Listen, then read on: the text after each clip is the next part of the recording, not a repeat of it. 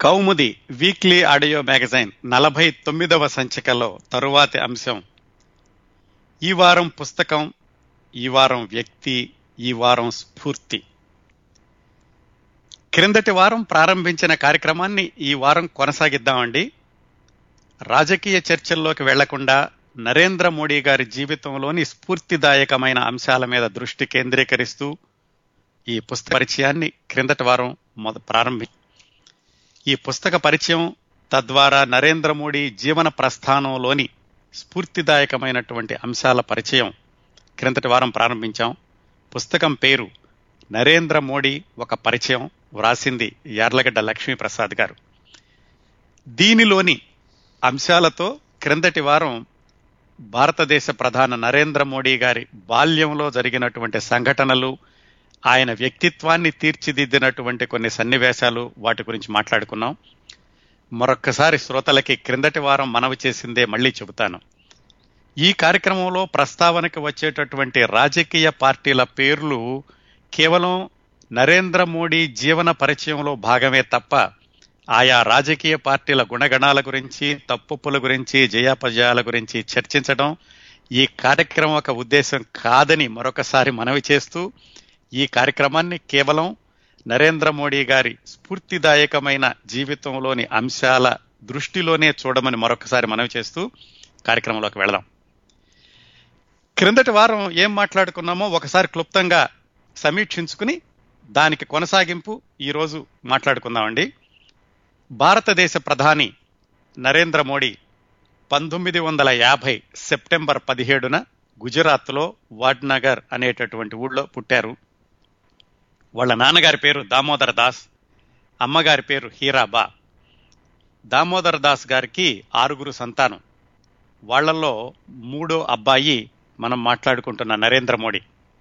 పెద్ద అబ్బాయి పేరు సోంభాయి రెండో అబ్బాయి పేరు అమృత్ భాయి మూడు మన నరేంద్ర మోడీ. నరేంద్ర మోడీ తర్వాత చెల్లెలు వసంతి ఆ తర్వాత ఇద్దరు తమ్ముళ్ళు ప్రహ్లాద్ పంకజ్. వాళ్ళ నాన్నగారు ఆ వడ్నగర్లో ఉన్న చిన్న రైల్వే స్టేషన్ దగ్గర టీ కొట్టు నడుపుకుంటూ ఉండేవాళ్ళు. వాళ్ళ అమ్మగారు చుట్టుపక్కల ఇళ్ళలో పని మనిషిగా పనిచేస్తూ ఉండేవాళ్ళు. ఇల్లు ఉడవడం నీళ్ళు తో నీళ్ళు తోడుకొని రావడం అలాంటి పనులన్నీ వాళ్ళ అమ్మగారు చేస్తూ ఉండేవాళ్ళు.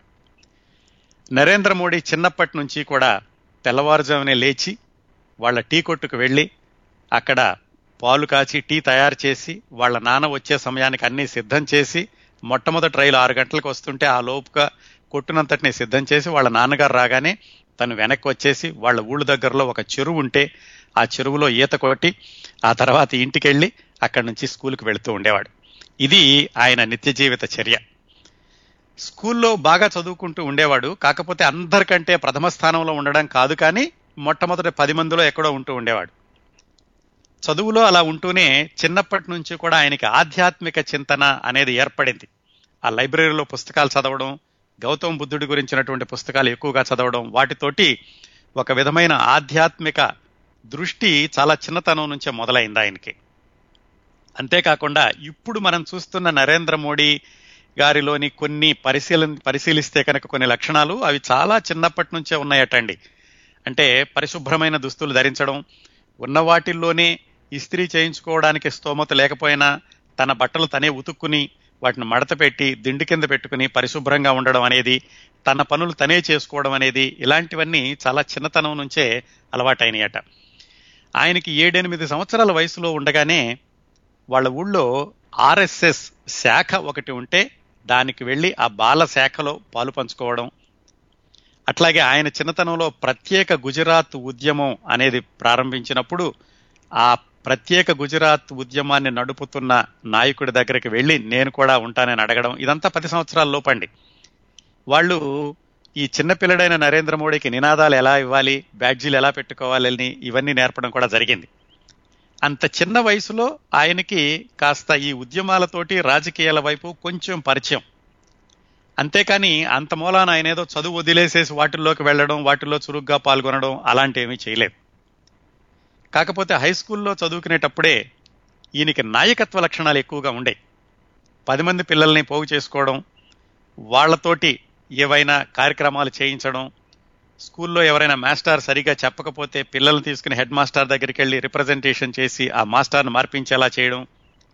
ఓ మాస్టర్ ఎవరో కుర్రాన్ని కొడితే ఆయనకు వ్యతిరేకంగా ఈయన చిన్న ఉద్యమం లాంటిది లేవతీసి ఆ మాస్టర్కి శిక్ష పడేలాగా చూడడం ఇలాంటి పనులన్నీ చేస్తూ ఉండేవాడు ఆయన హై స్కూల్లో ఉండగానే. ఆయన జీవితంలో మరొక సంఘటన. సాధారణంగా ఆ ప్రాంతంలో ఆ రోజుల్లో ఆచారం ఏమిటంటే మగపిల్లలకు ఐదారు సంవత్సరాల వయసులో ఉండగానే ఎవరో అమ్మాయితోటి నిశ్చితార్థం చేయడం పదిహారు పదిహేడు సంవత్సరాలు వచ్చాక వివాహం చేయడం పద్దెనిమిది పంతొమ్మిది సంవత్సరాలు వచ్చాక ఆ అమ్మాయిని కాపురానికి తీసుకురావడం ఇలాంటి ఆచారం ఉండేది.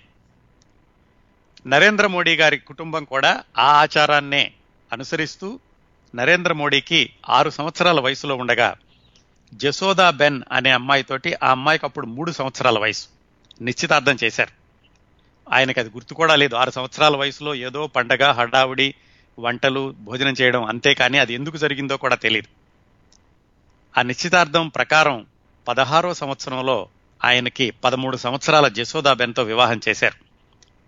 కాకపోతే అప్పటికే ఈయన ఆధ్యాత్మిక భావాలు ఎక్కువగా పెంపొందించుకోవడం జీవితంలో ఏదో సాధించాలి అనుకోవడంతో జశోదాబెన్ తోటి కుటుంబంతో నాకు ఈ వైవాహిక జీవిత లంపటంలోకి ప్రవేశించడం ఇష్టం లేదు అని ఆ అమ్మాయికి చదువు చెప్పించి ఉద్యోగం చేయించుకోమని చెప్పారట. అందుకని ఆ తర్వాతి మూడో దశ అయినటువంటి కాపురానికి రావడం అనేది జరగలేదు. ఈయన పదిహేడు సంవత్సరాలు వయసేటప్పటికి హై స్కూల్ అయిపోయింది. కిందటి సంవత్సరం వివాహం అయింది వాళ్ళకి చెప్పేశారు నాకు ఈ వైవాహిక జీవితం మీద ఆసక్తి లేదు అని. హై స్కూల్ పూర్తి అవ్వగానే వాళ్ళ అమ్మగారితోటి ఆయన చెప్పారు.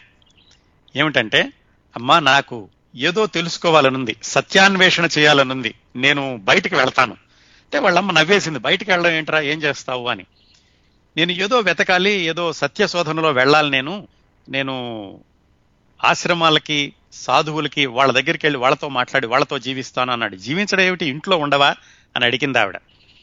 నాకు ఈ కుటుంబ సంబంధాలు కుటుంబంతో ఉండడం అనేది నాకెందుకో అంతగా నా మానసిక స్థితికి సరిపోవడం లేదు. బయటికి వెళ్ళి ఏదో తెలుసుకోవాలన్నది ఇంత మాత్రం చేత నేనేదో పారిపోతున్నాను అనుకోవద్దు. అప్పుడప్పుడు వస్తుంటాను. కాకపోతే మీలో కలిసి ఉండడం మన కుటుంబంతో ఉండడం ఇలాంటిది మాత్రం నాకు ఎందుకో దీనిలోంచి బయటకు రావాలనిపిస్తోంది అని అన్నాడు. ఇంట్లో వాళ్ళందరూ బాధపడ్డారు. ఏమిటి ఇంట్లో నుంచి వెళ్ళిపోతానంటున్నాడు అని. అయితే తను చెప్పాడు నేను అప్పుడప్పుడు వస్తూ ఉంటాను. కాకపోతే నా మార్గాన్ని ఎంచుకోవడంలో మాత్రం మీరు దయచేసి అడ్డం రామాకండి. ఒకవేళ మీరు బలవంతంగా ఇక్కడే ఉంచినా కానీ నేను ఈ కుటుంబంలో సరిగా సర్దుకోలేను నా ఆలోచనలు కూడా సరిగా ఉండవు ఎప్పుడు బయటకు వెళదామని ఉంటుంది అని వాద ప్రతివాదనలు అయ్యాక వాళ్ళ కుటుంబ సభ్యులందరూ కూడా ఇంకా సరే వీడు ఎలాగూ వినడం లేదు చెప్పిన మాట అప్పటికే వాళ్ళు కొంత గమనించారు. ఏమిటంటే ఆ చెరువు మధ్యలో ఉన్నటువంటి దేవాలయం అక్కడ ఒక గ్రంథాలయం ఉంటే ఆ గ్రంథాలయానికి వెళ్ళి ఎప్పుడు ఈ గౌతమ బుద్ధుడి గురించినటువంటి పుస్తకాలు ఆధ్యాత్మిక పుస్తకాలు వేదాంత పుస్తకాలు ఇవన్నీ చదవడం తను కూడా ఏదో ఒంటరిగా ఏదో ఆలోచించుకుంటూ ఉండడం ఇవన్నీ కుటుంబ సభ్యులు కూడా చాలా రోజుల నుంచి గమనిస్తూ ఉన్నారు. కానీ మరీ ఇంతగా ఇంట్లో నుంచి వెళ్ళిపోతాను అని చెబుతాడని వాళ్ళు అనుకోలేదు. ఇంకా వాళ్ళు కూడా సముదాయిద్దామని చూశారు. కుదరలేదు. దాంతో వాళ్ళందరూ కూడా ఒప్పుకుని ఆయన ఎప్పుడైతే ఒకరోజు బయటకు వెళ్తానన్నాడో వాళ్ళ అమ్మగారు అతని కోసమని బెల్లంతో ఏదో లాపాయి అనేటటువంటి ఒక స్వీట్ చేసి ఆయన నుదుటి మీద తిలకం దిద్ది సరే బాబు వెళ్ళిరా నీకు మళ్ళా ఎప్పుడు రావాలనిపిస్తే అప్పుడు రా అని చెప్పారు. కుటుంబ సభ్యులందరూ కూడా ఆయనకి వీడ్కోలు ఇచ్చారు. ఒక చిన్న సంచి తీసుకుని ఆ సంచిలో ఒక జతో రెండు జతలో బట్టలు పెట్టుకున్నారు అంతే మరి వాళ్ళ అమ్మగారి ఫోటో అప్పుడు సంపాదించారో తర్వాత సంపాదించారో కానీ ఎప్పుడు కూడా ఆయన చేతి సంచిలో రెండు జతల బట్టలు కొన్ని నిక్కర్లు వాళ్ళ అమ్మగారి ఫోటో అంతే అంతే అది మాత్రమే ఉండేది. పదిహేడు సంవత్సరాల వయసులో ఒక కుర్రాడు అలా ఏదో వెతుక్కుంటూ వెళ్తాను నాకు ఏదో కావాలి అని జీవితం ఆ కుటుంబంలో నుంచి బయటకు వచ్చేసేసి ఆ తర్వాత మళ్ళా ఎప్పుడూ కూడా ఆ కుటుంబంతో రెండు మూడు రోజులు కలిపి గడిపినటువంటి సందర్భాలు ఎక్కడా రాసి లేవండి ఆయనతోటి. పదిహేడు సంవత్సరాల వయసులో అలాగా ఆయన కుటుంబంలో నుంచి బయటకు వచ్చేసాడు చాలా ఆశ్చర్యం వేస్తుందండి జీవితాన్ని సమాజ సేవకి దేశ సేవకి రాజకీయాలకి పైగా నీతివంతమైనటువంటి రాజకీయాలకి నిజాయితీ గల సంఘటనలకి అంకితం చేసేటటువంటి దృష్టితో కుటుంబంలో నుంచి బయటకు వచ్చేసి వైవాహిక సంబంధాలను కూడా వదులుకుని జీవితాంతం కొనసాగడం. అంటే కనీసం ఇప్పటికి మనకు తెలిసిన వరకు కూడా కొనసాగడం అనేది చాలా తక్కువ మందిలో చూస్తూ ఉంటామండి. మీకు గుర్తుంటే గనక చాలా నెలల క్రితం మనం పొట్టి శ్రీరాములు గారి గురించి మాట్లాడుకున్నాం. ఆయన కూడా ఇలాగే ఇరవై ఏడు ఇరవై ఎనిమిది సంవత్సరాల వయసులో భార్య చనిపోయాక చిన్న పాప కూడా అనుకుంటాను ఆమె కూడా చనిపోయాక ఆయన కుటుంబాన్ని వదిలేసి ఆస్తంతా మిగతా కుటుంబ సభ్యులకి ఇచ్చేసి పూర్తిగా ఆయన దేశ సేవ కోసం సంఘ సేవ కోసం అంకితమైపోయారు. ఆ తర్వాత గాంధీ గారి దగ్గరికి వెళ్ళారు. గాంధీ గారు కూడా అన్నారు ఇలాంటి అంకిత భావం ఉన్నటువంటి పొట్టి శ్రీరాములు లాంటి వాళ్ళు పది మంది ఉంటే చాలు నేను స్వాతంత్రాన్ని పది సంవత్సరాల ముందు తీసుకొస్తాను అని. ఉదాహరణ ఎందుకు చెప్పానంటే ఇప్పుడు ఈ నరేంద్ర మోడీ గారు కూడా పదిహేడు సంవత్సరాల వయసులో అప్పట్లో ఆయన అనుకుని ఉండడు సమాజ సేవ చేయాలి రాజకీయాల్లోకి వెళ్ళాలని. ఏదో తెలియదు కానీ ఇక్కడ కుటుంబంతో ఉండి మామూలు జీవితం గడిపే కంటే కూడా ఇంకేదో ఒక ఉన్నతమైనటువంటి జీవితం ఒక విభిన్నమైనటువంటి జీవన సరళిని అలవరుచుకోవాలి అనే ఉద్దేశంతో ఆయన ఇంట్లో నుంచి బయటకు వచ్చేశారు నిజానికి అప్పటికి ఆయనకి హై స్కూల్ అయిపోయి ఉంది. ఏ పియూసీనో పూర్తి చేసి గ్రాడ్యుయేషన్ చేస్తే ఉద్యోగం వచ్చి ఉండేది. అసలు అటువైపు కూడా అస్సలు ఆలోచించలేదు. ఆయన ఇంట్లో నుంచి బయటకు వచ్చేశాక కలకత్తాకి దగ్గరలో బేలూరు మఠంలో ఉన్న రామకృష్ణ మిషన్ ఆశ్రమం యొక్క కేంద్ర కార్యాలయానికి వెళ్ళారు. అక్కడ కొన్ని రోజులు ఉన్నారు. అక్కడి నుంచి రాజ్కోట్లో ఉన్న మిషన్ కార్యాలయానికి వెళ్ళారు. అక్కడికి వెళ్ళి ఆత్మస్థానంద అనేటటువంటి స్వామీజీ ఉంటే ఆ రామకృష్ణ మఠంలో ఆయన అడిగారు నాకు సన్యాసం తీసుకోవాలని ఉంది సన్యాసం ఇప్పించండి అని. ఆయన చెప్పారు బాబు నీకింకా పదిహేడు పద్దెనిమిది సంవత్సరాలు. ఇంత చిన్న వయసులో సన్యాసం తీసుకోవడం అనేది సమంజసం కాదు. జీవితంలో సాధించాల్సినవి చాలా ఉన్నాయి. జీవితంలోని బాధ్యతల నుంచి పారిపోయి సన్యాసం ముసుగులో అందరికీ దూరంగా ఉండడం అనేది అది హర్షణీయం కాదు. అందువల్ల నువ్వు సన్యాసివి కావాలన్న ఆలోచన మానుకో. మేము నీకు సన్యాసం కూడా ఇవ్వము అని ఆయన తేల్చి చెప్పారు. సన్యాసం సంగతి అలా ఉంచి ఈయన మాత్రం ఆ రాజకోట్లో ఉన్నటువంటి రామకృష్ణ మిషన్ ఆశ్రమంలోనే మరికొన్ని రోజులు ఉన్నారు ఈ విధంగా రెండు సంవత్సరాలు గడిచింది ఆ రామకృష్ణ మిషన్లో. ఆ రెండు సంవత్సరాలు అయ్యాక ఒకసారి హఠాత్తుగా ఇంటికి వెళ్ళి వాళ్ళ అమ్మగారిని చూసి కొద్ది గంటల పాటు ఉన్నట్టున్నారంతే. అక్కడి నుంచి మళ్ళీ బయటకు వచ్చారు మళ్ళా బయటకు వచ్చేసి ఈసారి హిమాలయాల వైపు వెళ్ళారు. హిమాలయాల వైపు వెళ్ళి అక్కడ రకరకాల ఆశ్రమాలని సాధువుల్ని స్వామీజీల్ని సందర్శిస్తూ ఆల్మోరాలో ఉన్న వివేకానంద కేంద్రంలో కూడా కొన్ని రోజులు ఉన్నారు ఈ విధంగా మరో రెండు సంవత్సరాలు గడిచింది. మొత్తానికి నాలుగు సంవత్సరాలు అయింది కానీ ఏం చెయ్యాలి అనే దాని మీద ఇతమిద్ధమైనటువంటి ఆలోచన కానీ ఒక అవగాహన కానీ రాలేదు. ఏదో చేద్దామని బయటకు వచ్చాడు ఇవన్నీ చూశాడు. రామకృష్ణ మిషన్ని చూశాడు. వివేకానంద కేంద్రాన్ని చూశాడు. హిమాలయాల్లో సాధువుల్ని సన్యాసుల్ని చూశాడు. ఏం చేయాలి అనేదాన్ని మాత్రం ఇంకా ఆయనకి సరైన అవగాహన లేని సమయంలో ఆయన హఠాత్తుగా ఒకసారి మళ్ళా కుటుంబ సభ్యుల్ని చూడడానికని వెనక్కి వచ్చారు పంతొమ్మిది వందల డెబ్బై ఒకటిలో హఠాత్తుగా ఉన్నట్టుండి ఒకరోజు మళ్ళా ఇంటికి వెళ్ళాడు. ఇంటికి వెళ్ళేసరికి వాళ్ళ అమ్మగారు వాళ్ళ చెల్లెలు ఉన్నారు. ఆశ్చర్యపోయారు. చాలా రోజుల తర్వాత వచ్చినటువంటి అన్నయ్యను చూసి చెల్లెలు కొడుకును చూసి తల్లి ఆశ్చర్యపోయారు ఆనందంతో కన్నీళ్ళు పెట్టుకున్నారు. కానీ ఈ వెళ్ళినటువంటి కుర్రాడు అప్పటికి ఇరవై ఒక్క సంవత్సరాల వయసు. అప్పటికి వెళ్ళి ఏం చేశాడంటే అక్కడ ఉండి అమ్మా నేను ఊరికే నిన్ను చూద్దామని వచ్చాను మళ్ళా నేను వెళ్ళిపోతాను అన్నాడు. చాలా రోజుల తర్వాత వచ్చాడు కదా కుర్రాడని ఆవిడేదో తీపి పదార్థం ఏదో చెయ్యబోతే నాకు అలాంటి ఏం వద్దు కొన్ని రొట్టెలు కూర మాత్రం చాలు అని ఆ రొట్టెలు చేయించుకుని కూరతో ఆ రొట్టెలు తిని మళ్ళా ఆ తీసుకుని మళ్ళా బయలుదేరాడు. ఈ విషయాలన్నీ కూడా వాళ్ళ గారు ఒకసారి ఇంటర్వ్యూలో చెప్పారండి. అప్పుడట ఆవిడ ఆ సంచి చూసింది. కుర్రాడి సంచిలో ఏమున్నాయా అని. అప్పట్లాగే రెండు జతల బట్టలు ఆమె ఫోటో ఉంది. తనకీ తెలియదు ఎప్పుడు తన ఫోటో తీసుకెళ్ళాడో మొట్టమొదటిసారి ఇంట్లో నుంచి వెళ్ళేటప్పుడు తీసుకెళ్ళాడో తర్వాత తీసుకెళ్ళాడో కానీ తల్లి ఫోటో జత బట్టలు మాత్రమే ఉన్నాయి. అందుకే ఇప్పటికి కూడా మీరు ఇటీవల వార్తాపత్రికల్లో గమనిస్తే ఆయన ఏ ప్రధాన సన్నివేశం జరిగినా కానీ ఒకసారి వెళ్ళి వాళ్ళ అమ్మగారి దగ్గర దీవెనలు తీసుకుంటూ ఉంటాడు. ఇది ఆ పదిహేడు సంవత్సరాల వయసులో ఇల్లు వదిలేసి వెళ్ళిపోదాం అనుకున్నప్పుడే ఆయనకి వాళ్ళ అమ్మగారి ఫోటో సంచిలో పెట్టుకోవడం దగ్గర నుంచి ఆ తల్లి ప్రేమ అలా కొనసాగుతూ వచ్చిందండి. డెబ్బై ఒకటి నాలుగు సంవత్సరాలు అయింది ఒక్కసారి వాళ్ళ అమ్మగారిని చూశాడు మళ్ళీ బయటకు వచ్చేసాడు వాళ్ళ అమ్మగారికి చెప్పాడు నేను మళ్ళా మీతో ఉండడానికి రాలేదు నాలుగు సంవత్సరాలు నేను ఆ సత్యాన్వేషణ చేశాను మళ్ళా వెళ్ళిపోతున్నాను. ఎక్కడికి వెళ్తున్నాను ఏం చేస్తున్నాను దానికి సమాధానాలు లేవు. బయటకు వచ్చేశాక ఆయన ఒకసారి ఈ నాలుగు సంవత్సరాల్లో జరిగినటువంటి సంఘటనల్ని సమీక్షించుకుంటే ఆయనకి తెలిసింది ఏంటంటే ఎంత సాధువులైనా కానీ ఎంత హిమాలయాల్లో ఉన్నానా కానీ ఎంత అందరినీ వదిలేసినా కానీ వాళ్ళు కూడా దైనందిన జీవితాన్ని గురించి ఆలోచిస్తారు. జీవితంలోని సమస్యల గురించి ఆలోచిస్తారు. దాని నుంచి పూర్తిగా తెగతింపులు చేసుకోవడం నూటికి నూరు శాతం ఏదో ఒక అలౌకికమైన ప్రపంచంలోకి వెళ్ళిపోవడం ఎవరికీ సాధ్యం కాదు. పైగా వివేకానందుడు చెప్పినటువంటి మానవ సేవయే మాధవ సేవ. సమాజంలో నుంచి విడివడిపోయి సమాజానికి దూరంగా సాధించగలిగేది ఏమీ లేదు.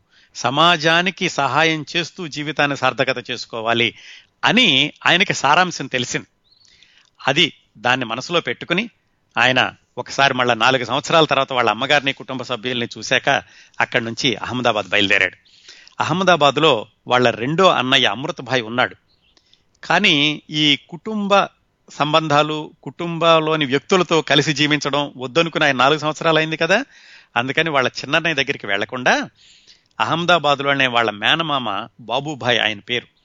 ఆయన అక్కడ ఆర్టీసీలో ఒక చిన్న క్యాంటీన్ నడుపుతున్నాడు. నడుపుతుంటే ఆ క్యాంటీన్ దగ్గరికి వెళ్ళాడు.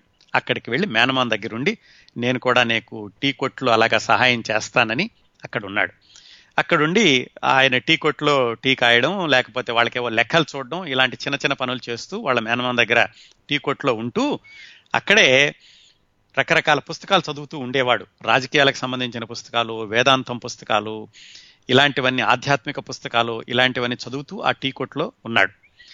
అక్కడ ఆయన జీవితంలో నిజమైన మలుపు సంభవించిందండి.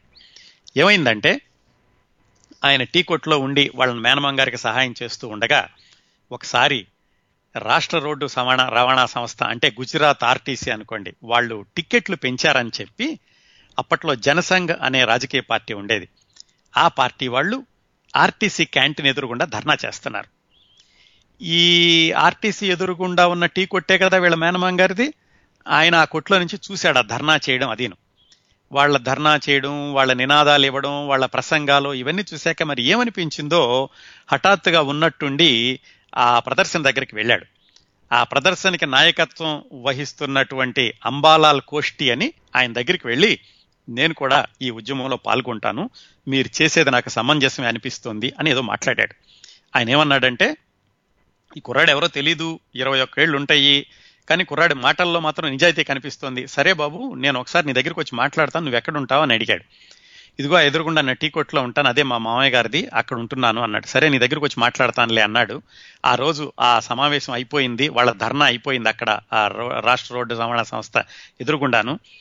ఆ తర్వాత నుంచి ఈ అంబాలాల్ కోష్టి అన్న ఆయన తరచూ ఆ టీ కొట్టు దగ్గరికి వెళ్ళి నరేంద్ర మోడీ తోటి ఇరవై ఒక్క సంవత్సరాల కుర్రాడితోటి మాట్లాడడం మొదలుపెట్టాడు. మాట్లాడడం అంటే ఏమిటి? అసలు ఇతను ఎవరు? ఏ ఉద్యమంలోకి వద్దాం అనుకుంటున్నాడు? ఆవేశంతో వద్దాం అనుకుంటున్నాడా? ఏదో కుర్రతనంతో వద్దాం అనుకున్నాడా? అసలు ఇతనికి ఎంత నిజాయితీ ఉంది? ఇలాంటివన్నీ గమనించడానికని తరచూ క్యాంటీన్కి వెళ్ళి నరేంద్ర మోడీతోటి చర్చలు చేసేవాడు. అప్పుడు తెలిసింది ఈ కుర్రాడు సాదాసీదా కుర్రాడు కాదు. బాగా అతనికి జ్ఞానం ఉంది విపరీతంగా పుస్తకాలు చదివాడు. అన్నిటి మీద అవగాహన ఉంది. దేశ రాజకీయాలు ప్రపంచ రాజకీయాలు ఆధ్యాత్మికత ఆర్థిక శాస్త్రం వీటన్నిటి మీద అవగాహన ఉంది కుర్రాడికి.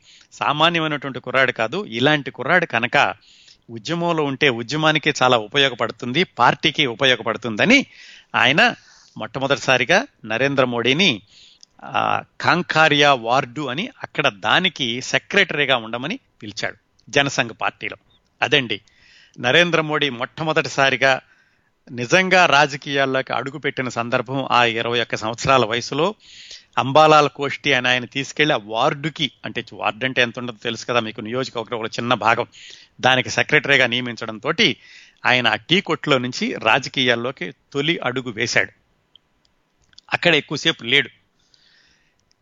ఏమైందంటే అక్కడ కొన్ని నెలలో ఏమో ఆ వార్డులో సెక్రటరీ అన్నారు ఈయనేవో కొన్ని పనులు చేశాడు అక్కడి నుంచి ఆయనకి ఆర్ఎస్ఎస్ తోటి సంబంధాలు మళ్ళీ కొనసాగని మళ్ళీ అంటే ఏమిటి? నరేంద్ర మోడీ ప్రాథమిక విద్యాభ్యాసం చేస్తున్నప్పుడు ఏడు సంవత్సరాల వయసులోనే ఆర్ఎస్ఎస్ బాలశాఖకి వెళ్ళడంతో అక్కడ పరిచయం ఏర్పడిందని తెలుసుకున్నాం కదా? అక్కడ ఉండగానే ఈ వకీల్ సాహెబ్ అన్న ఆయన పరిచయం అయ్యారు. ఆయన ఈ బాల నరేంద్ర మోడీకి చాలా విశేషాలు చెబుతూ ఉండేవాళ్ళు. ఆ వకీల్ సాహెబ్ చెప్పేటటువంటి విషయాలకి చాలా ఆకర్షితుడయ్యేవాడు ఇంకా ఏడెనిమిది సంవత్సరాల వయసున్న నరేంద్ర మోడీ. చాలా మంచి విషయాలు చెప్పేవాళ్ళు. ఎదట వ్యక్తిలో ఉన్నటువంటి చెడ్డ గుణాలని పట్టించుకో మాకు. ఎదట వాళ్ళలో మంచిని చూడడం ప్రారంభించు. మంచి ఉంటే కనుక వాళ్ళతో స్నేహం చెయ్యొచ్చు. చెడ్డ గుణాలని మనం పట్టించుకోకుండా వదిలేసేయాలి. ఇలాంటి మంచి మాటలు చెప్తుంటే ఆ కుర్రాడి మెదడులోకి బాగా ఎక్కేవి ఒక్కొక్కసారి ఈ వకీల్ సాహెబ్ తోటి మాట్లాడుతూ ఇంటికి రావడం కూడా ఆలస్యమైతే ఇంట్లో వాళ్ళందరూ ఈ కుర్రాడు ఎక్కడికి వెళ్ళిపోయాడని భయపడుతూ ఉండేవాళ్ళు. కొన్నిసార్లు మందలించారు కూడా. నువ్వు వెళితే వెళ్ళావు బాలశాఖకి. ఇలా ఆలస్యంగా రావద్దు అని. ఆ విధంగా చాలా రోజుల క్రిందటే ఆయన చిన్నపిల్లడిగా ఉన్నప్పుడే ఆర్ఎస్ఎస్లో ఉండగా ఈ వకీల్ సాహెబ్తోటి పరిచయం ఉండి ఉంది. నరేంద్ర మోడీ ఇరవై ఒక్క సంవత్సరాల వయసులో ఆర్ఎస్ఎస్లోని ఆ వకీల్ సాహెబ్ తోటి మళ్ళీ తన పరిచయాన్ని పునరుద్ధరించుకున్నప్పుడు వకీల్ సాహెబ్ అడిగాడు ఏం బాబు మరి నువ్వు ఎప్పుడో చిన్నప్పుడు కనపడ్డావు ఏం చేస్తున్నావు ఏమిటి అంటే ఈయన చెప్పారు. నేను ఇలా చదువు వదిలేశానండి హై స్కూల్ అవ్వగానే నాలుగు సంవత్సరాల పాటు సత్య శోధనతోటి ఆత్మశోధనతోటి నేను ఆశ్రమాలన్నీ తిరిగాను. కానీ సమాజ సేవలోనే జీవితం ఉంది అని తెలుసుకున్నాను. అందుకని మళ్ళా నేను సమాజ సేవకు అంకితం అవుదాం అనుకుంటున్నాను. మీకు నాకు ఆర్ఎస్ఎస్ భావాలు నచ్చినవి అందుకని మళ్ళా మీతోటి కలిసి పనిచేస్తాను అని వకీల్ సాహెబ్కి చెప్పారు. ఆయన ఏమన్నారంటే నువ్వు ఇదేమిటి హై స్కూల్ చదువు అవ్వగానే మానేసేయడం ఏమిటి నువ్వు చాలా తెలివిగలవాడిలాగా చురుకుగా ఉన్నావు. కానీ నువ్వు చదువు మానకూడదు. చదువుకుంటే తప్ప నీకు ప్రపంచ జ్ఞానం ఎక్కువగా ఉండదు.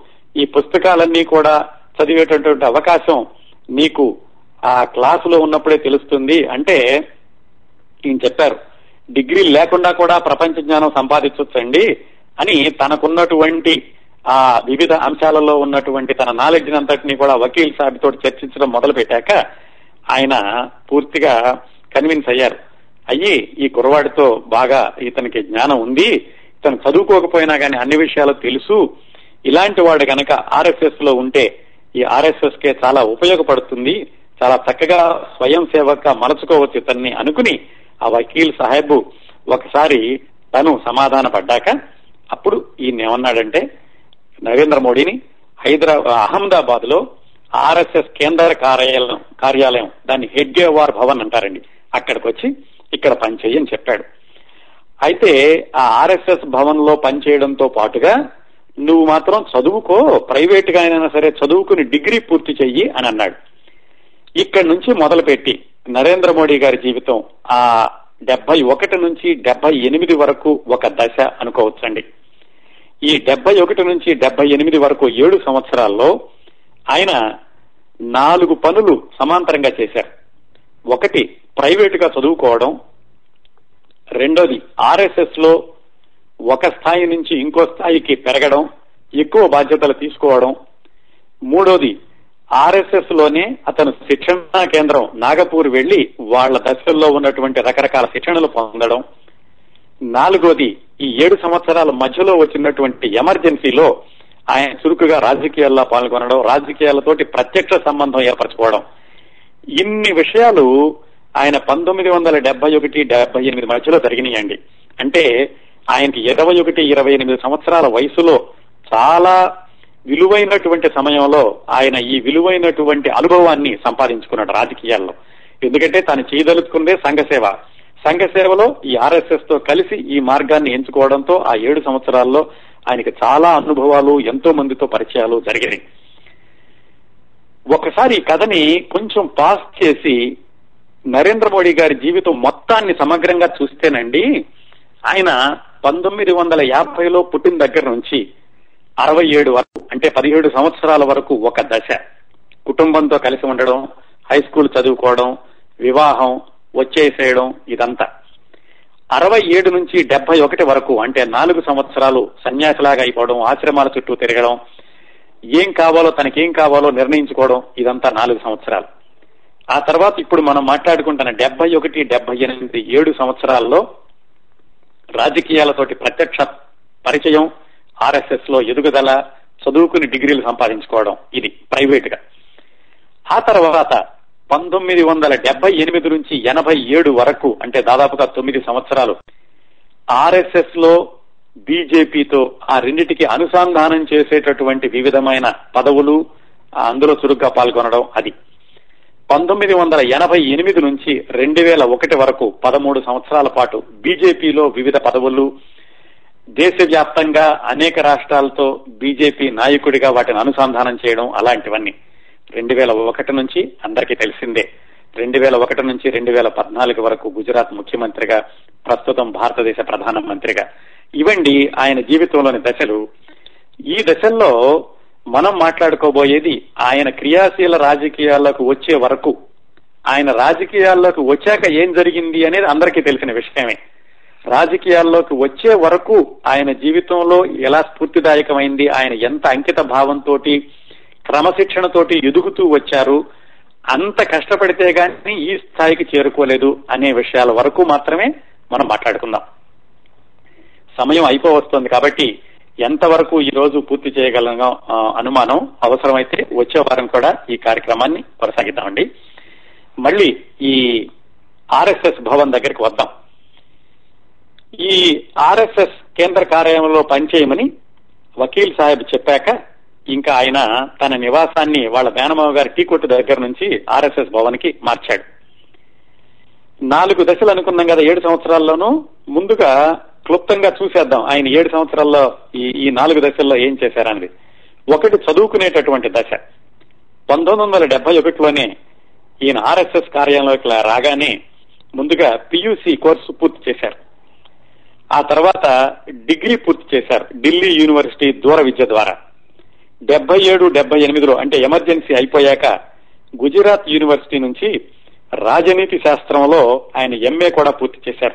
మొత్తంగా చూసుకుంటే ఆయన పియూసి బిఏ ఎంఏ ఈ మూడు కూడా ఈ ఏడు సంవత్సరాల్లోనూ పూర్తి చేశారండి. పూర్తి చేశాకట ఆయన ఈ రాజనీతి శాస్త్రంలో ఎంఏ అయిపోయాక అంటే డెబ్బై ఎనిమిది ప్రాంతాల్లో ఆయన ఒహాయో యూనివర్సిటీలో పిహెచ్డి చేయడానికి అమెరికా వద్దాం అనుకున్నారు. ఆ ఒహాయో యూనివర్సిటీకి దరఖాస్తు కూడా పెట్టుకున్నారు. పెట్టుకుంటే వాళ్ళు పిహెచ్డి చేయడానికి రమ్మని కూడా పిలిచారు. వాళ్ళ అన్నయ్య సోంబాయికి ఫోన్ చేసి ఆ స్కూల్ సర్టిఫికెట్లు బర్త్ సర్టిఫికెట్లు అన్ని పంపించమని కూడా అడిగారు. అన్ని సిద్ధం చేసుకున్నారు కానీ మరి ఏమనుకున్నారో ఏంటో కానీ చివరి నిమిషంలో ఈ పోస్ట్ గ్రాడ్యుయేషన్ చేయడానికి అమెరికా రావడం అనేటటువంటి ఆలోచనని విరమించుకున్నారు. ఆయన జీవితంలో చాలా మలుపులు చూస్తేనండి చిన్నప్పుడు ఆయన మిలిటరీ స్కూల్లో చేరదాం అనుకున్నారు. ఆ మిలిటరీ స్కూల్లో చేరి ఉంటే వేరే విధంగా ఉండి ఉండేది. ఈయన పిహెచ్డీ చేయడానికి చేయడానికి వచ్చి ఉంటే రాజకీయాలకు దూరంగా ఉండి ఉంటే ఆయన జీవితం వేరే విధంగా ఉండేది. ఇవన్నీ కూడా కొంతమంది అంటూ ఉంటారు చూడండి డెస్టినీ అని. ఆ విధంగా ఆయన్ని ఈరోజు భారత ప్రధానిగా చేయాలి అని జీవితం ఆయన్ని తోసుకుంటూ ఇప్పటి వరకు నడిపించుకుంటూ వచ్చిందనమాట ఆ విధంగా ఏడు సంవత్సరాల్లో చదువు ఆ విధంగా జరిగిందండి. సమాంతరంగా ఆయన చేసినటువంటి రెండవ పని ఈ ఆర్ఎస్ఎస్లో బాధ్యతలు ఒక స్థాయి నుంచి ఇంకో స్థాయికి అంచెలంచెలుగా ఎదగడం. అది ఎలా జరిగిందంటే మొట్టమొదటిసారిగా ఈయన డెబ్బై ఒకటిలో ఆర్ఎస్ఎస్ భవన్కి పిలిచినప్పుడు వకీల్ సాహెబ్ ఆయనకి అన్ని రకాల పనులు చెప్పేవాడు. తెల్లవారుజు నుంచి రాత్రి వరకు రకరకాల పనులు. అంటే ఏమిటి? అక్కడ గదులు శుభ్రం చేయడం వాళ్ళకి అవి ఇవి అందించడం ఇలాంటి పనులని చెప్పేవాడు. ఏదో బయటకు వెళ్ళడం లేకపోతే ఉపన్యాసాలు చెప్పడం నినాదాలు ఇవ్వడం ఇలాంటివి కాదు. ముందుగా ఆ భవనంలో చేయాల్సిన పనులన్నీ చెప్పేవాడు. ఆ వకీల్ సాహెబ్ బట్టలు కూడా మోడీ ఉతికేవాడు. మొత్తం ఆ భవన్లో తొమ్మిది గదులు ఉండేవటండి. ఆ తొమ్మిది గదుల్లో ఏమిటంటే ఈ ఆర్ఎస్ఎస్ సంఘ సేవకులు అక్కడికి వచ్చి ఆ బస చేస్తూ ఉండేవాళ్ళు. పొద్దున్నే నాలుగున్నరకు లేచి అక్కడ గోశాల కూడా ఉండేది. అక్కడికి వెళ్ళి పాలు పిత్తుకుని రావడం అందరినీ లేపి వాళ్ళకి టీ ఇవ్వడం అక్కడ డ్యూటీ మొదలయ్యేది తెల్లవారుజామున. ఇంకా కుర్రాడి వయసు ఇరవై ఒక్క సంవత్సరాలు. వాళ్ళందరూ లేచాక తొమ్మిది గదులు ఊడ్చి శుభ్రం చేయడం వాళ్ళందరికీ టిఫిన్ తయారు చేసి పెట్టడం ఇవన్నీ చేస్తూ ఉండేవాడండి. మొట్టమొదటగా ఆయన ఆర్ఎస్ఎస్ భవన్లో ప్రవేశించినప్పుడు. ఇంకో చిన్న సంఘటన ఏమిటంటే ఆయన ఈ పనులను చేస్తున్నప్పుడు ఆయనతో పాటుగా ప్రేమ్ చంద్ అని ఒక ఏడు సంవత్సరాల కుర్రవాడు ఉండేవాడు. అతను కూడా ఈ నరేంద్ర మోడీ ఇరవై ఒక్క సంవత్సరాల కుర్రవాడు సంఘ సేవకులు వాళ్ళందరికీ కూడా టీ ఇస్తుంటే ఆ కుర్రాడు కూడా టీ కెటిల్ పట్టుకుని ఈయన వెనకాల వెళ్తూ ఉండేవాడు. ప్యూన్గా అనుకోండి. ఆ తర్వాత అతను కూడా ఆ ఆర్ఎస్ఎస్ భవన్లోనే కొనసాగాడు. ఎవరు? ఆ ప్రేమచంద్ అనే ఏడేళ్ళ పిల్లాడు. ఆయనకి ఈయనకి పదిహేడు సంవత్సరాల తేడా అన్నమాట. మళ్ళా ఒకసారి ఫాస్ట్ ఫార్వర్డ్ చేసేస్తే నరేంద్ర మోడీ గుజరాత్ ముఖ్యమంత్రి అయ్యాక ఆ కుర్రాన్ని అక్కడి నుంచి పిలిపించుకుని తన దగ్గర పెట్టుకున్నాడు. చాలా సంవత్సరాల క్రిందట ఇద్దరూ కలిసి ఆర్ఎస్ఎస్ భవన్లో ఇద్దరూ కలిసి టీ ఇచ్చినప్పుడు టీ ఇచ్చినటువంటి ఇద్దరు వ్యక్తులు ఇప్పుడు ఒక ఆయన గుజరాత్ ముఖ్యమంత్రి ఆయన దగ్గర ఆఫీసులో పనిచేసే ఆ కుర్రాడు. అది ఒక సంఘటన అండి. మళ్ళీ మనం ఆర్ఎస్ఎస్ భవన్కి వెళదాం. ఆ విధంగా ఆయన ఒక రెండు సంవత్సరాల పాటు వకీల్ సాహెబ్ చేసిన అన్ని పనులు చేస్తూ ఉండేవాడు. ఒక రెండేళ్ళ తర్వాత ఆయన బాధ్యతల్ని కొంచెం పెంచాడు ఈ వకీల్ సాహెబ్. ఏమిటంటే ఈ శుభ్రం చేయడం టీ టీ తయారు చేసి ఇవ్వడం టిఫిన్లు తయారు చేయడం అక్కడి నుంచి తర్వాతి ఆయనకు వచ్చినటువంటి ప్రమోషన్ ఏమిటంటే ఈ ఆర్ఎస్ఎస్ కార్యకర్తలకు వచ్చేటటువంటి ఉత్తరాలన్నీ చూడడం ఏమైనా సమాధానాలు రాయడం ఎవరికి వాళ్ళకి అందేలాగా చూడడం ఈ బాధ్యతని అప్పగిచ్చారు ఆయనకి. దాన్ని ఆ, ప్రాంత్ అనే ఏదో అంటారటండి ఆ ప్రాంత పరిధిలో పనిచేసేవాడు. ఈ ఆర్ఎస్ఎస్లో వివిధమైనటువంటి శాఖలు వివిధమైనటువంటి దశలు ఉంటాయండి. దాంట్లో ఈయన ప్రాంత పరిధిలో పనిచేసేవాడు.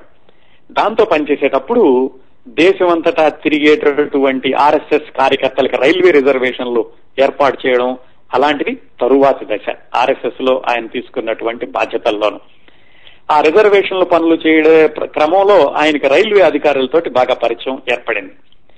ఇవన్నీ కూడా ఆయనకి ఏమి నేర్పినాయి అంటే అందరితో కలిసి పనిచేయడంలో ఏ పనైనా సరే సక్రమంగా నెరవేర్చాలి అంటే హ్యూమన్ రిలేషన్స్ బాగా ముఖ్యం.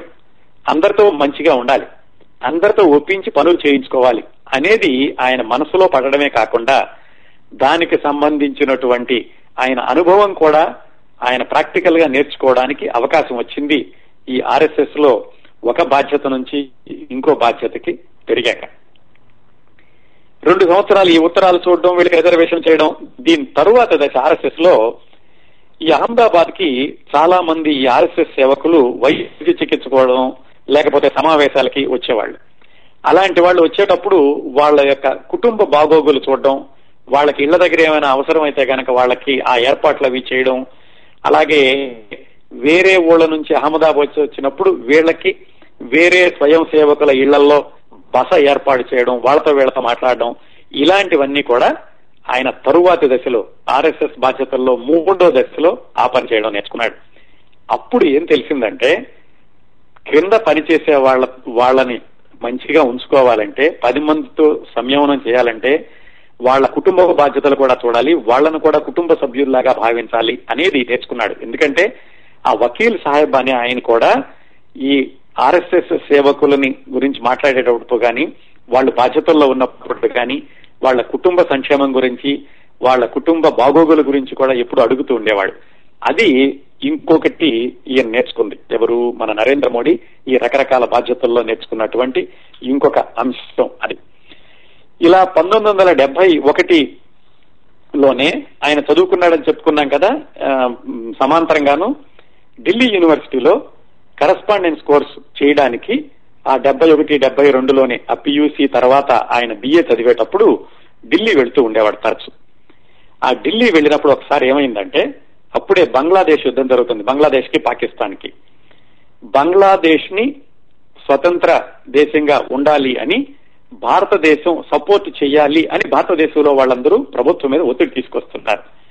ఇంకోవైపు అమెరికా పాకిస్తాన్కి సహాయం చేస్తోంది. ఆ సహాయాన్ని నిరసించాలని బంగ్లాదేశ్కి సహాయం చేయాలని భారతదేశంలోని రాజకీయ పార్టీలు భారతదేశ ప్రధాని మీద ఒత్తిడి తీసుకొస్తున్నాయి. ఈ సందర్భంలో నరేంద్ర మోడీ కుర్రాడిగా ఉన్నప్పుడు ఈ ఓ కరస్పాండెన్స్ కోర్స్ అని ఢిల్లీకి వెళ్ళాడు. అప్పుడు ఢిల్లీ వెళ్ళినప్పుడు ఒకసారి ఈ బంగ్లాదేశ్ ఉద్యమంలో అంటే బంగ్లాదేశ్ని సపోర్ట్ చేస్తూ జరిగేటటువంటి ఉద్యమంలో భాగంగా అప్పట్లో జార్జ్ ఫెర్నాండెస్ మొదలిమయ్య వీళ్ళందరూ కూడా ప్రధానమంత్రి ఇందిరాగాంధీ ఇంటి దగ్గర నిరతర ప్రదర్శనలు ఇస్తున్నటువంటి ఒక కార్యక్రమాన్ని చూశాడు. చూసి అప్పుడు ప్రత్యక్షంగా మొట్టమొదటిసారిగా రాజకీయాల్లో పూర్తిగా దిగాడు. దిగి ఆ ప్రదర్శనలో పాల్గొన్నాడు. ఆ ప్రదర్శనలో పాల్గొన్నప్పుడు సహజంగానే మరి ప్రభుత్వాన్ని ఒత్తిడి చేస్తూ వచ్చేటటువంటి ప్రదర్శనలు వీళ్ళని అరెస్ట్ చేశారు. అరెస్ట్ చేసి తీహార్ జైల్లో పంపించారు. ఆ తిహార్ జైల్లో కూడా కొన్ని రోజులు ఉన్నాడు.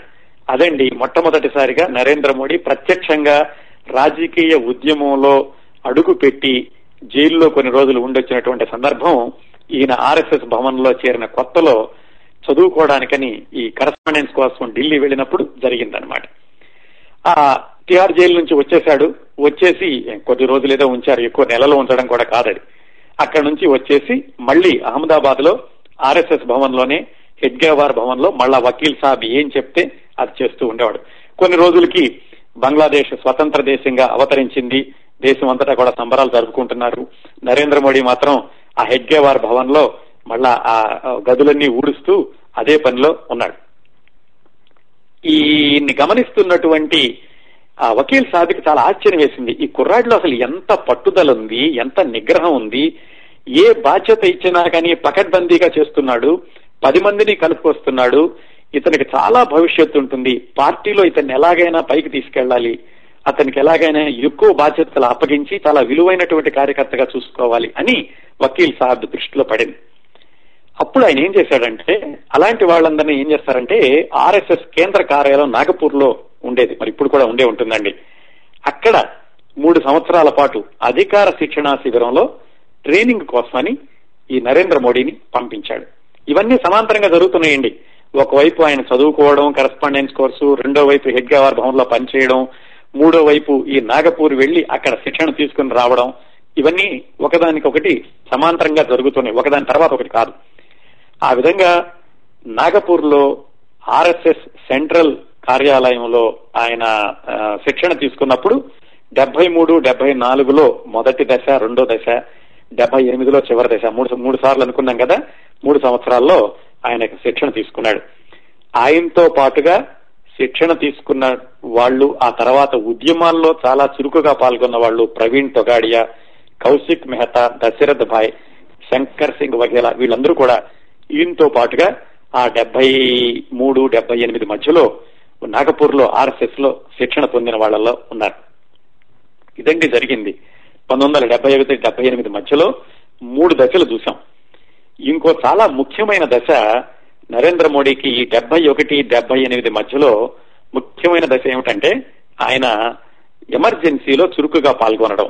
చాలా చురుకైన పాత్ర పోషించారండి. పంతొమ్మిది వందల డెబ్బై ఐదు డెబ్బై ఏడు మధ్యలో అప్పటి ప్రధానమంత్రి ఇందిరాగాంధీ భారతదేశంలో ఎమర్జెన్సీ ప్రకటించినప్పుడు దానికి వ్యతిరేకంగా ఆర్ఎస్ఎస్ కార్యకర్తలు హింసా మార్గంలోకి వెళ్ళకుండా అహింసా మార్గంలోనే ఈ ఎమర్జెన్సీని ఎత్తివేయించాలి. ప్రభుత్వం నిషేధించినటువంటి పనులన్నిటినీ కూడా తొలగింప చేయాలి. ఆ నియంతృత్వాన్ని ఎదిరించాలి అనేటటువంటి కార్యక్రమాలు చురుగ్గా సాగిన రోజుల్లో నరేంద్ర మోడీ వహించినటువంటి పాత్ర మరువలేనిది. చాలా మందికి తెలియదు ఎందుకంటే అప్పట్లో నరేంద్ర మోడీ కేవలం ఒక సామాన్య ఆర్ఎస్ఎస్ కార్యకర్త మాత్రమే. ఆయన ఒక నాయకుడు కాదు. ఒక ప్రాంతానికి నాయకుడు కాదు ఒక రాజకీయ పార్టీకి సెక్రటరీ అలాంటిది ఏమీ కాదు. ఆర్ఎస్ఎస్లో కూడా పెద్ద పదవులు కూడా లేవు. ఎందుకంటే అప్పటికి ఇంకా ఆయన ఎదుగుతూ ఎదుగుతూ ఉన్నాడు. కానీ ఆయన ఆ రెండు సంవత్సరాల్లో చేసినటువంటి కార్యక్రమాలు చూస్తుంటే చాలా ఆశ్చర్యకరంగా ఉంటుందండి. ఎందుకంటే అంత నిబద్ధత అంత అంకిత భావం అంత క్రమశిక్షణ అప్పట్లోనే తొలి రోజుల్లోనే ఆయన రాజకీయాల్లో అడుగు పెడదాం అనుకున్న తొలి రోజుల్లోనే ఆర్ఎస్ఎస్ ఎదుగుతున్న రోజుల్లోనే ఇలాంటి లక్షణాలన్నింటినీ కూడా ఆయన వంట పట్టించుకున్నారు. ఆ విశేషాలు ఈయన ఎమర్జెన్సీ రోజుల్లో చేసినటువంటి చిత్ర విచిత్రమైనటువంటి సాహసాలు ఆ తరువాత ఆయన అక్కడి నుంచి ఆర్ఎస్ఎస్ నుంచి బీజేపీ వైపు రావడం క్లుప్తంగా చూద్దాం. ఈ విశేషాలన్నీ మనం ఇంకా తప్పనిసరిగా వచ్చే వారం మాట్లాడుకోవాలండి.